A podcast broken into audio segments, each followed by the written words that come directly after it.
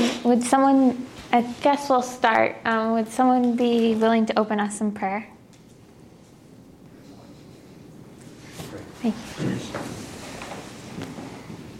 Father, um, we just want to heed your words uh, from from the uh, sermon this morning. That um, the most important thing is um, to be with you. So Mm. as we come to study your word, um, just keep us from being puffed up by just by knowing Mm. uh, in, a, in an intellectual way, um, but rather let us seek to draw near to you in, in a relational way um, through through that knowledge.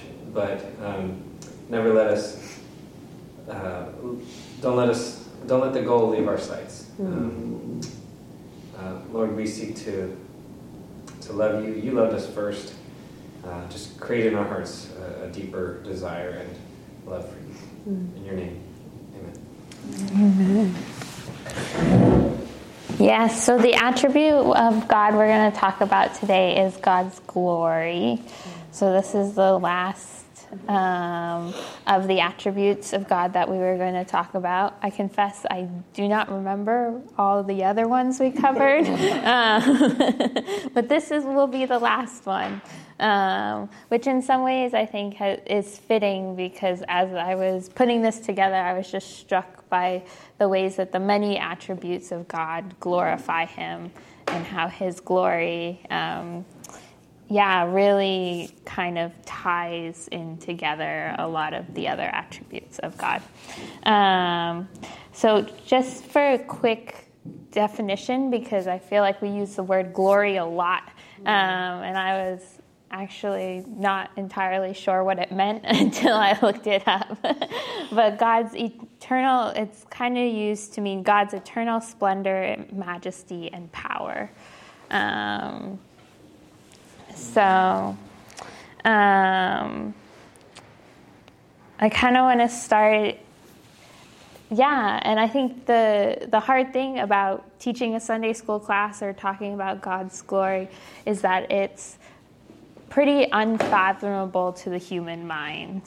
Um, uh, actually, as Pastor Matt talked about today, um, in the passage in Exodus 33, when we see Moses asked to see the Lord, he can't even see, he has to only, when he asks to see the glory of the Lord, he has to be almost protected from it um, because it's so large and so big.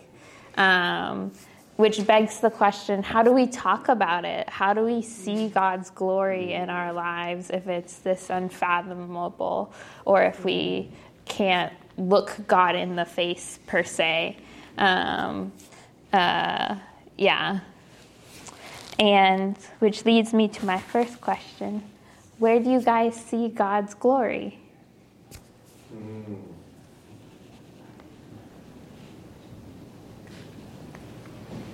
In nature. Yeah. In mankind. What? Mankind. Yeah. Mankind. Yeah. I was thinking with Susan when I first saw that uh, the Rocky Mountains Hmm. or the Alps.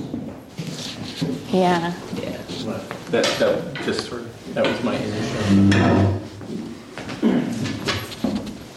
Uh, quiet moment. Hmm.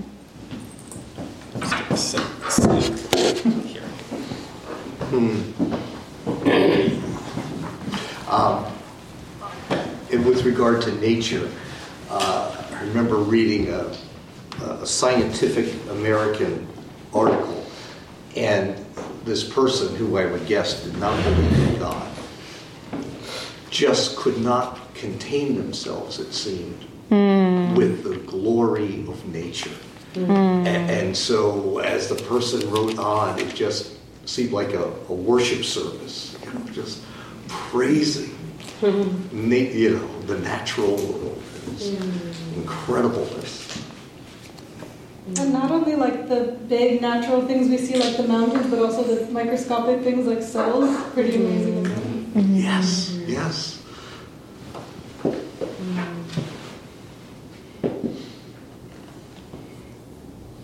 Yeah. So I think that is my first bullet point.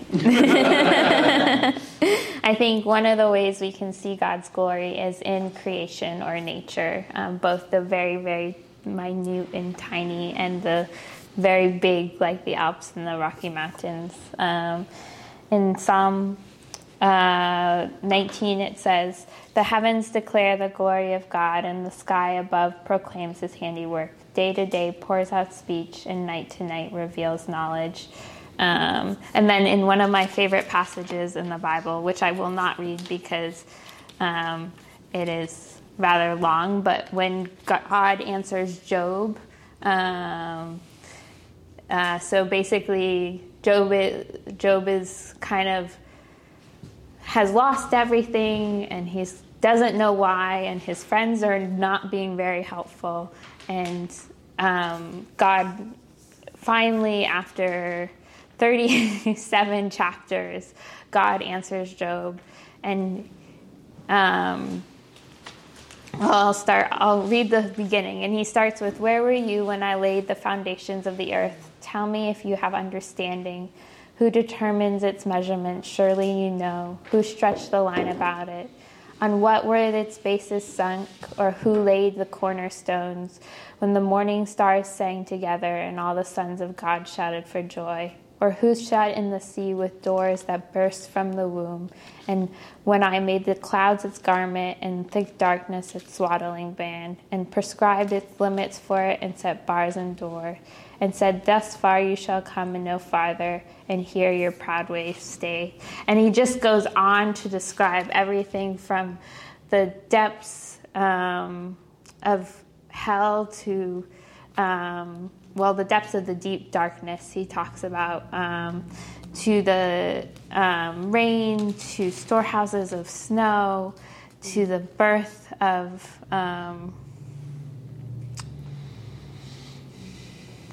uh, a young animal who I currently do not. Mountain goats? Yeah. And just, I think this beautiful picture of God just say, show, saying, I am the Lord of creation, and this is part of where my glory is. Mm. And I think part of how we can see his glory. Um, mm. And then in a shorter passage in Job 12, when he's um, basically his um, friends are like, It's your fault um, that all these bad things have happened to him. Job answers, um, and this is Job 12, 7. Sorry, guys, we're going to be jumping around a lot um, because I thought about doing one passage on God's glory, and there were just too many. So, so in Job 12, 7 through 10, he says, um, but ask the beast, and they will teach you, the birds of heaven, and they will tell you, or the bushes of the earth, and they will teach you, or the fishes of the sea will declare to you. Who among all these does not know what the hand of the Lord has done? In his life, in his hand is the life of every living thing and the breath of all mankind. So, just this idea that nature in itself is a proclamation of the glory of God. Um, and then I think the second way in which we see God's glory is um, in what Serena said in um, humans or in mankind. Um, and I think um, if we turn to Genesis 1.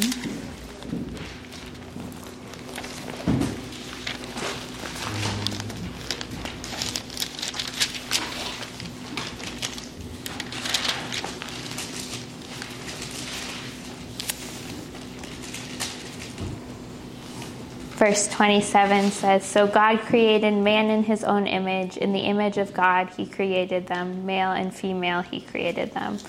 And I think we see in.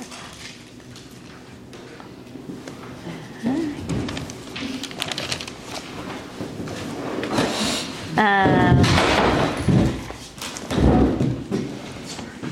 yeah, just this that by being created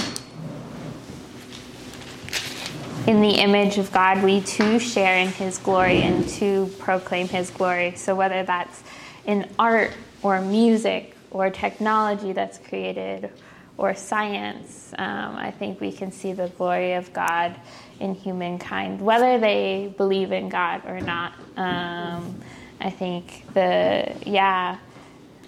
Um,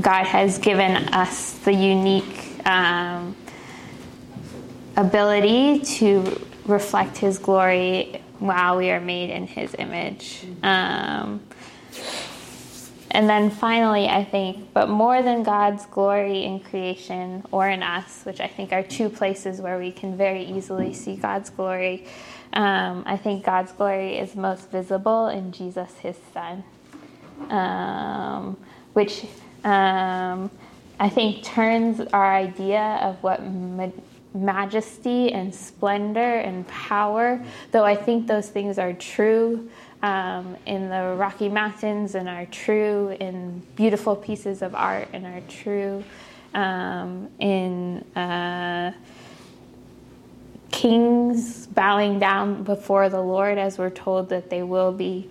Um, I think it turns our idea of glory upside down because we're not because the Lord is not most glorified by these beautiful parts of creation or um, by yeah what humans have made either in his name or not.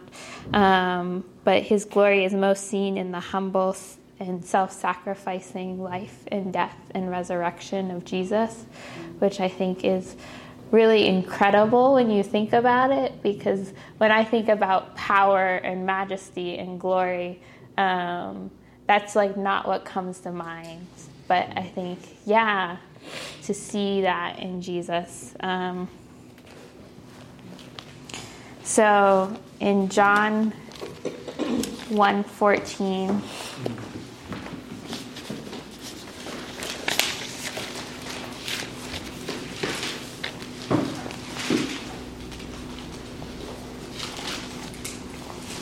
And these are just some verses about the glory of God being seen in Jesus. Um, John 1:14 says, "And the Word became flesh and dwelt among us, and we see His glory, glory as the Son, only Son of God, full of grace and truth." So we see Jesus' grace and truth being part of God's glory. Um, and then in Hebrews 1 3.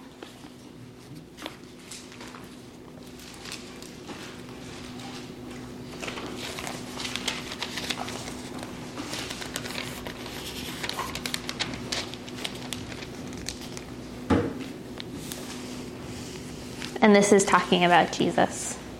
Um,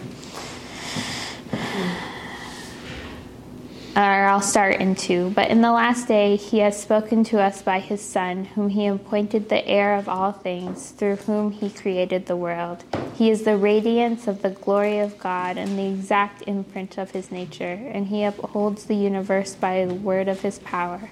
After making the, for the purifications of sins, he sat down at the right hand of the majesty on high, having become as much superior to the angels as the name he inherited is much more excellent than theirs.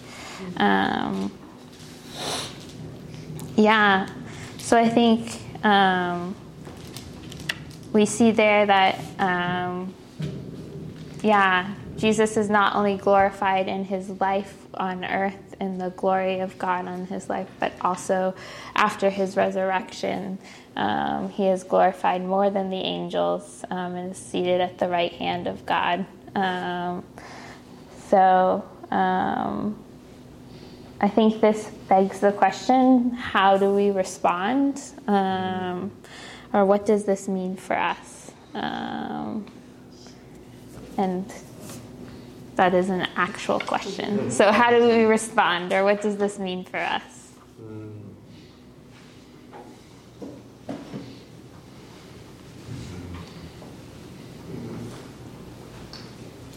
I find it a little abstract to Yeah. try, uh, you know, to visualize God's glory.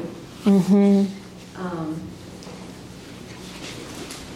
you know, um, so because we do, I find I do have to visualize something. Yeah. and, and what do I think about? You know, I think I try to imagine Jesus coming in the clouds and, and uh, you know, uh, on the mountaintop and in the burning bush. But you know, it's it's difficult for me. Um, hmm Yeah. Oh, I think that's very true.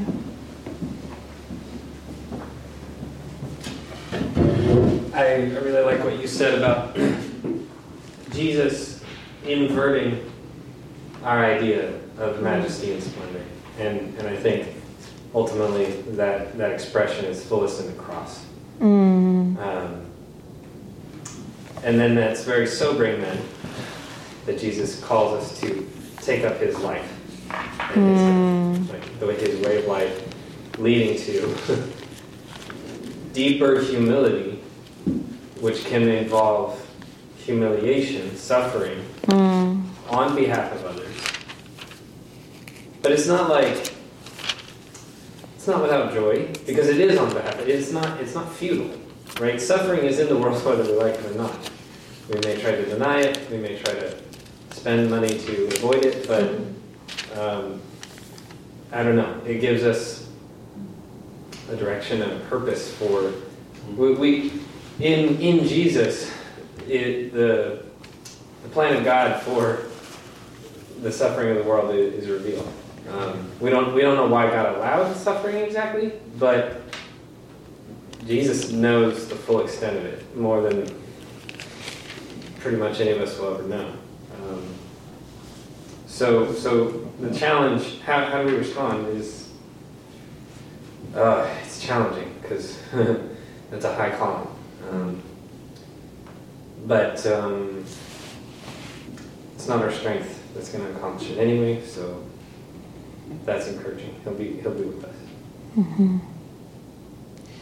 So, Josh, I like that you used, used the word humility because that was actually the first word that came to my mind. But I was thinking more in terms of like us to God rather than mm-hmm. us to others. Mm. Um, but it kind of like God's glory puts us in our place. And like, mm. that's what God was doing with Job, right? Kind of putting mm-hmm. Job in his place. Yeah. So we need to be put in our place sometimes.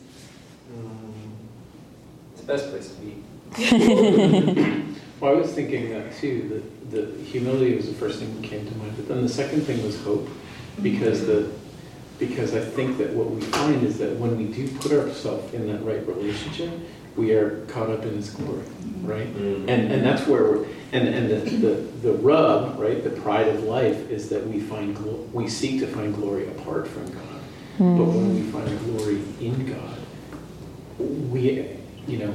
And we who are beholding his face, sorry, I'm still Bible. No, yeah. Right? Be, Yeah. We beholding his face are, are being transformed from one glory to the next, right? That, that there is, like, this is part of what it means for us is to, when, and so there's incredible humility, right? Forsaking all of our human endeavors to seek glory on our own. And yet we find ourselves then caught up in his glory, which is, which is unbelievable. And we have all these, you know, these tastes of it and things like nature and creation and, and you know music and art and you know Tolkien and you know. um, but and, and and salvation and beautiful moments of redemption and beautiful moments of reconciliation and and, and all these are just these little like little whispers of of glory that we haven't seen fully so I think to your point, Debbie, when I think of the glory of Jesus, I, I often imagine correlation. I actually Mm. really think about there's a couple of scenes. I think the first one, in the Lord of the Rings, when Aragorn becomes king, like at the very very end, like these guys had known him as this was just their friend. But this guy ultimately was the king of Gondor. And I like, you know, I think of it when we, when Jesus' glory is fully revealed. Mm. Like we will see the one who people like I, I Pastor Matt and I were talking about last week, like they were coming like when his disciples see him in his full glory like when they're welcome, like you know, when everyone's bowing down, Jesus is gonna be like they're gonna be like, Can you believe it? Right? You know, it's like there is a there is a sense of there is that sense.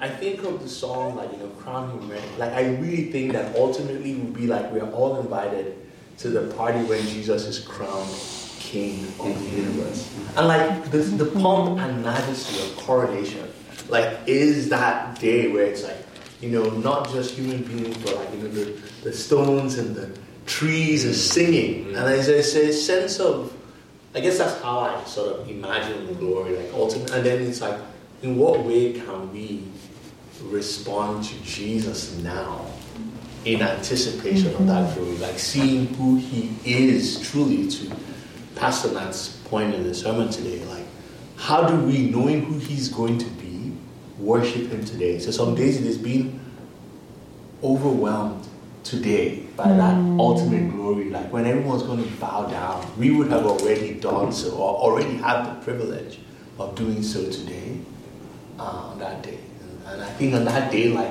you know, you'll be those in the crowd who, who can truly say, I always knew he was great. you know, not those who kind of find out like at the end, like we always knew he was most likely to succeed. Like we knew and we got the opportunity to worship him willingly and not by force. So I think of it. Um, but I think the second point you, you mentioned, I was reflecting on is while I agree that his his glory on earth was in the cross, I don't. I, I wonder, like, is that his ultimate? How do we think of that in present versus ultimate glory? Because hmm. even Jesus in Hebrews 12 was looked through the cross to something else, hmm. and so like while it is true, like how do we hold that tension around him being exalted? Yet hmm. that is not ultimate. That's not the ultimate view. And so maybe is it that the this is the engineering terminology, the projection of his glory in the in the earth today is the suffering, but it's it's only a projection and not the real. I say that maybe the last point would be Tom Schmidt preached an awesome sermon, I think two years ago, like that about the glory of Jesus, and, and glory and suffering, and that the fact that even in his glorified self, Jesus still bears the wounds of the cross. Mm-hmm. And so I, I'm just like I don't know how do we even thank you that you're here, Pastor. Matt, Like, or like, how do we hold these? Mm-hmm. I mean, maybe sorry, Carolyn. No. Start with Carolyn. Carolyn, that you were here, Pastor Matt. But like, I don't know how, uh, in light of how you discussed it, like, how do we hold these two things in tension? I think that's the the already but not yet is the tension that all Christians live in, right? Like, and I think in the similar ways, um, he has already been glorified, right? Like he is, we as we read, he is sitting on the right hand of the son of the Father, sitting on the right hand of the Father. Um, he is the Son, um, but and that's already it's come to fruition. That is like true, and that His glory is abounding, um, and yet we live in a world where there is suffering, and we are. Um, and I think that's where his example of how to walk through suffering and the glory in humility and self sacrifice um, acts as an example because um, one day we too will be glorified, right? With and it talks about um, in Revelation, I believe, like the um, robes of white, right, and just the glorification of God's people, um, and every tongue and every nation and every tribe coming together and just worshiping the Lord. And I think that um, as we sit in the that's all to say that is the question of the Christian life is how do we hold the glory and the suffering together. Um, and I think that's true when we think about Christ. I think that's true when we think about our own lives. Um, yeah. If anyone has anything else, please add. Can, can I jump in? Yeah. So, so one of the reasons why I think it, people often say the, the cross is uh, because John in John 12, uh, and if you know the structure of John, there's all these things in the first half that say, My time is not yet come, my time is not here. That's what he says to Mary Magdalene. Why are you asking mm-hmm. this, right? So he, in John 12, he says, The hour has come for the Son of Man to be glorified. Mm-hmm. So the cross, the cross is there. But I think biblically, the cross and the resurrection are not actually distinct events. They are in some ways, but they're actually a unified work of Christ. And I think that's where we get both, because the resurrected Christ is the crucified Christ. Mm-hmm. And therefore, we have both of those. Um, the victorious Christ is the suffering Christ. And, and, and so it, it, it, it's actually of a whole, of a piece of his glory. Um, and we, as in our particular strain of evangelical Protestantism, tend to focus on the substitutionary death and, and the atoning sacrifice. Uh, and we don't necessarily do as well with the resurrection, to be honest, right? And you might go to other churches where they're much better at the resurrection part. Maybe not as clear on the atoning death part. um, but ultimately, like, we hold them together. And so I think when it says now that the, you know, when Jesus says now is the Son of Man to be glorified, he's not simply thinking about Friday. He's thinking about Sunday as well. Yeah. and I think, I, I agree, Pastor Matt. I think, I think like the part of the work is to see through it, to mm-hmm. it, mm-hmm. not you can't see the glory without seeing it through the cross. Mm. But the cross is not the end. And I think mm. it's like that's the tension that we hold yep. together. Mm-hmm. Um, because otherwise, I think, yeah, I, th- I, think that is it. And to your point, like, and actually, it's probably, a, I was reflecting as you were speaking too, that like, it's also important because in this world, he's saying that, but those who are my disciples, even your glory is going to be in that same through this mm-hmm. into glory as opposed there's no way around it into glory. Right? Um, but I think yeah, it's not the end, but it's the it's through it that we see the other side. I know I'm probably stealing this from some great author, but I, I think I remember um, the analogy of like viewing, like you're in a dark room, but the next room there's a party with bright lights, and you can only see it through a keyhole right? The, the, the cross and, and Jesus' way of life um, down into the valley of death to get to then go back into glory. That that's the only way. Like you said, there's no way around it. And camels sometimes have to be put through the eyes of needles. So, um, yeah, our faith demands us um, trust God for the impossible to, to by which I mean seeing God's glory for what it is, not for what the world says it is. Just, oh, sorry. just to add on to a little bit of that, I'm just amazed by how the glory described in the New Testament and the Old Testament is so different, like different in yeah, different ways. Mm-hmm. Like glory in the Old Testament, when God's glory is displayed, people die and people mm-hmm. tremble, and it's about fear, and you know, like mm-hmm. like we can't stand God's glory, and I think, um, yeah. But then just the fact that that glory was, you know, came down to earth mm. and to death um, on behalf of us. I think just that. Um, it's really easy to forget um, just that wonder, what that really means, and the weight of it. And I think in that sense, um, cross also means God's glory, um, you know, but not a glory that will that we die, but the glory of God that will die for us. Mm. I don't know. I, I, think I was just tied to a little bit, grace. Mm. I, I think I heard something that I wanted to just share, like, maybe help. Like, there is also a uniqueness in the cross, in God's glory, that I think the same way in the Old Testament no one could share in God's glory, there is also a uniqueness in the cross and in Jesus. That is a glory that God Himself only has. And while there are analogs to us, like many things in God's attributes, while there are some analogs to our own attributes as well, there are some unique, non-repetitive, and I think that, that also puts the cross in itself in a unique, in a unique place, all, all by itself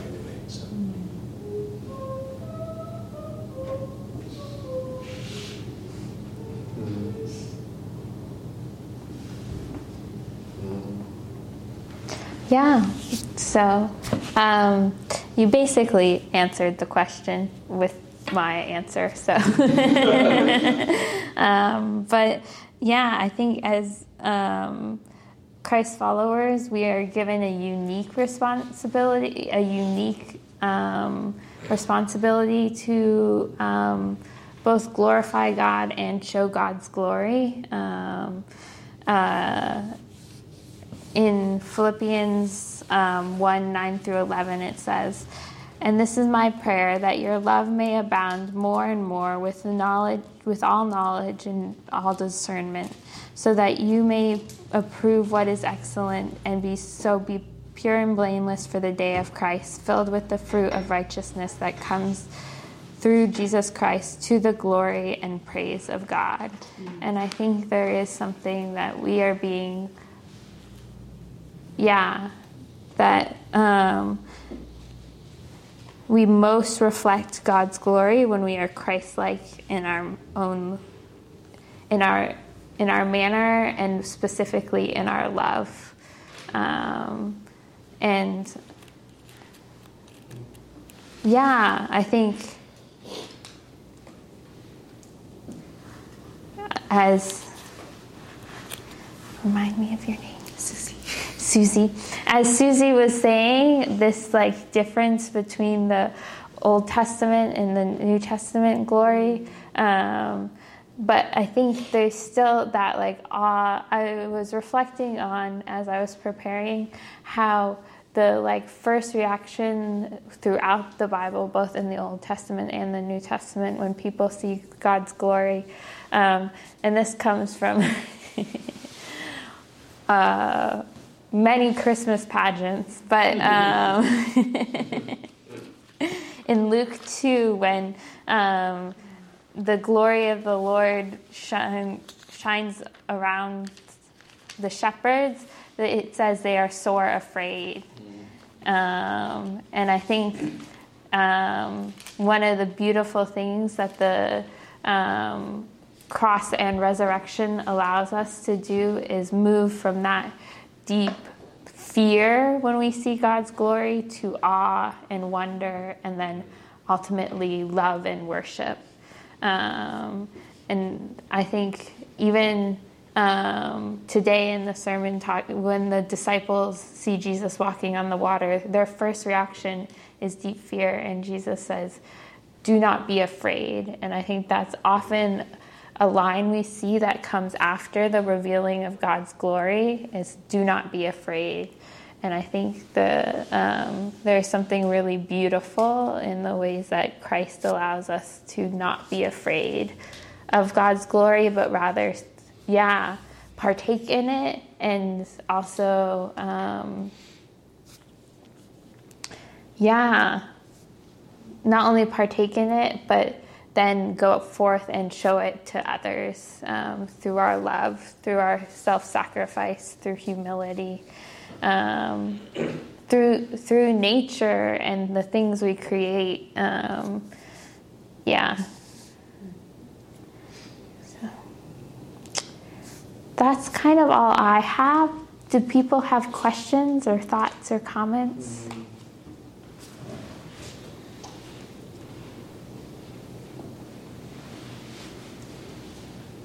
there's also utility in God's um. Like, there are a couple of thoughts. I think.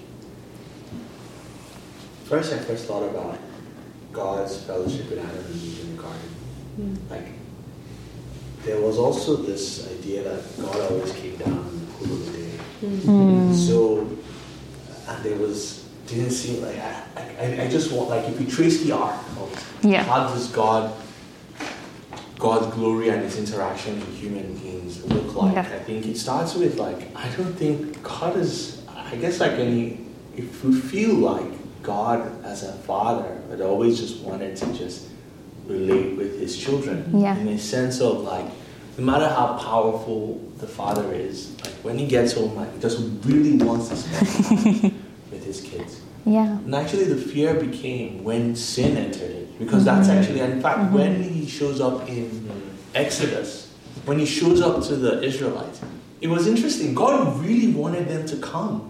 But he shows up in this awe, and Moses tells them that don't be afraid. He just wants so that you can be afraid of sin. Mm. Not because he wanted to push you away, but of course they were like, nah, nah, nah.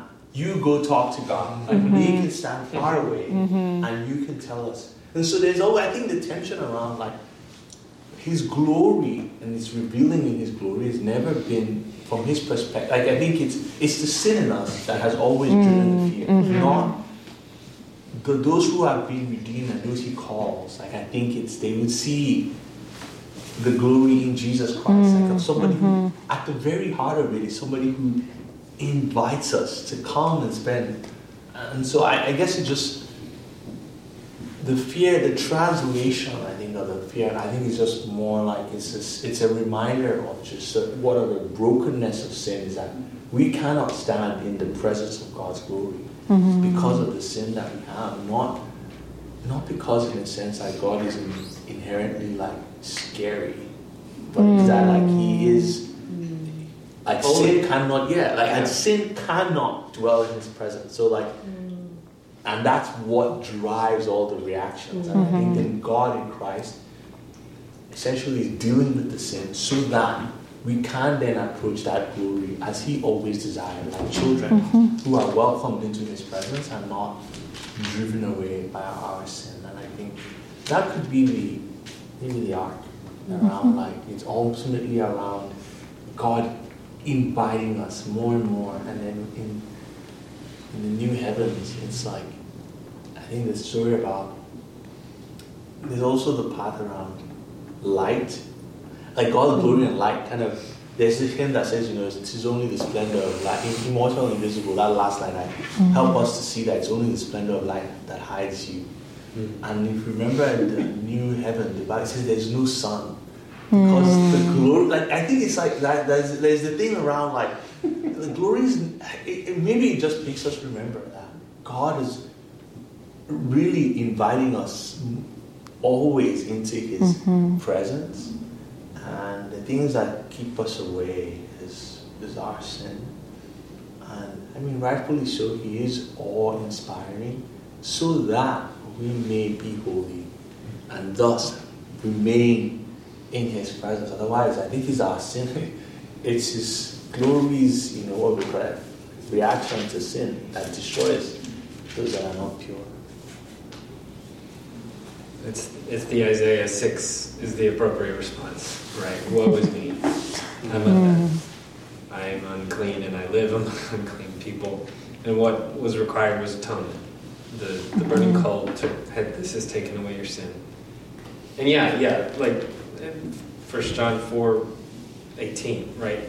The fear has to do with punishment, but perfect love drives out the fear. Yeah. I don't know if this is going to be super coherent, but I'm, I'm kind of thinking a little bit about like the two words even that were used in the Hebrew language for glory, right? Like there's the Shekinah glory, which is like the indwelling presence of God, but then there's the kavod glory that's like his weightiness and his mm-hmm. heaviness. And thinking about what you were saying about how God's always designed to be present with his people, and that was his plan for creation. It was that we would get to experience the Shekinah glory, and yet you cannot disentangle the Shekinah glory from the kavod glory, the weightiness that cannot bear to exist in the presence of sin. Um, yeah, I don't know. I was just thinking about that. That sounds a lot more theological.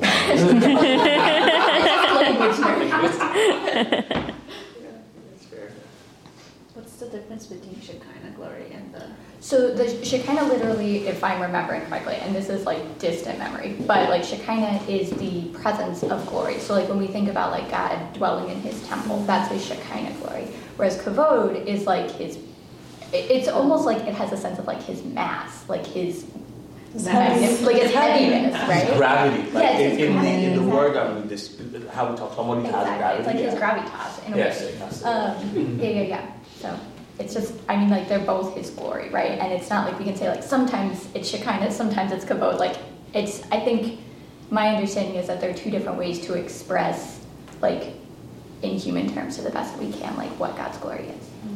I mean, the sun is a extremely massive object, so maybe that's a good way to unify that. Yep. Or I can't help with like Lord of the Rings analogy. when, um, I think it, when, when you guys when Gandalf goes to Rohan, I don't know if you watch the movies where he shows up, you know, the king that is possessed, right? Like you know, that he walks and then and he and he, I think he all of a sudden is like he shouts like, "Do not mistake me for a magician with cheap who does cheap tricks." And when his glory gets revealed, and I think, but you could argue that God has the ability to conceal and reveal. In a sense, like I don't think they are in they are not distinct. They think you're right, but he can choose to be present in a, or he can choose to be present in like that. But I think to Gandalf's words, like we should not mistake him for somebody who's easily Conjurer consuming. cheap uh, yeah, yeah, conjure. That's the word he used. Yeah. Conjure cheap tricks. Like we should not mistake him for that, even though. That's he- the director. What? That's the director. That is the yeah. yeah. yeah exactly. I do not be a conjurer of cheap tricks, and I think um, I think you probably use like an image of your, of your two two concepts together. And just on a whole other note, if you're in any sort of creative profession or life endeavor, uh, reading Tolkien on being a sub-creator is awesome I love Tolkien. because uh, his, his like he writes about this theory of being a sub-creator, um, and it's that like how do we join in his glory? One of the ways, one of the reasons why we're created people is because we're in the image of a creator, and the way that we create can be under him a way of bringing glory to him. And there's lots of you know, then go to the art, artist and creative one to talk about what does that mean. Because there's a lot more to say about what that looks like. But if you're looking for something interesting, it's a great, it's like an essay that you can find. I think you might even be able to find it online. Um, uh, but um, uh, he writes about, I think it, it's a, it's a, it's an essay called On Fairy Tales. On what? On Fairy Tales. Okay. Fairy being F A E R I E, not, not like little wings, and not, but fairy being magical.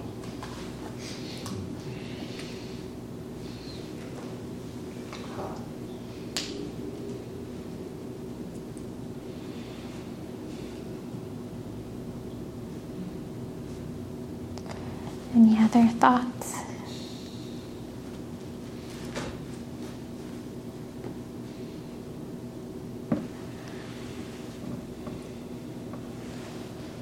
Well, thank you very much for coming. I'll close us in prayer and then I will let you get on with your dates.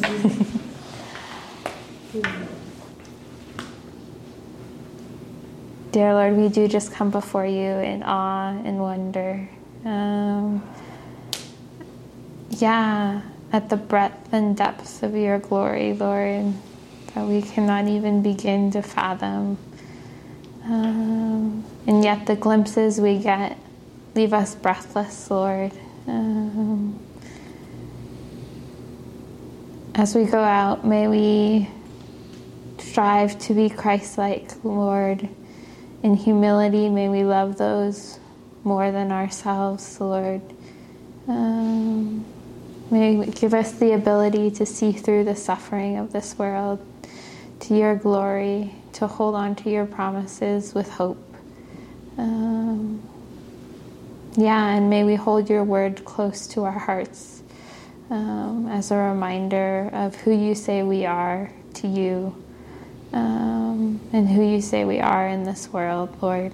Um, we just thank you for this time to spend time in your word. In Jesus' name, amen. Thank you. Kevin. Thank you, Chris. Yeah. You're welcome. Thank you.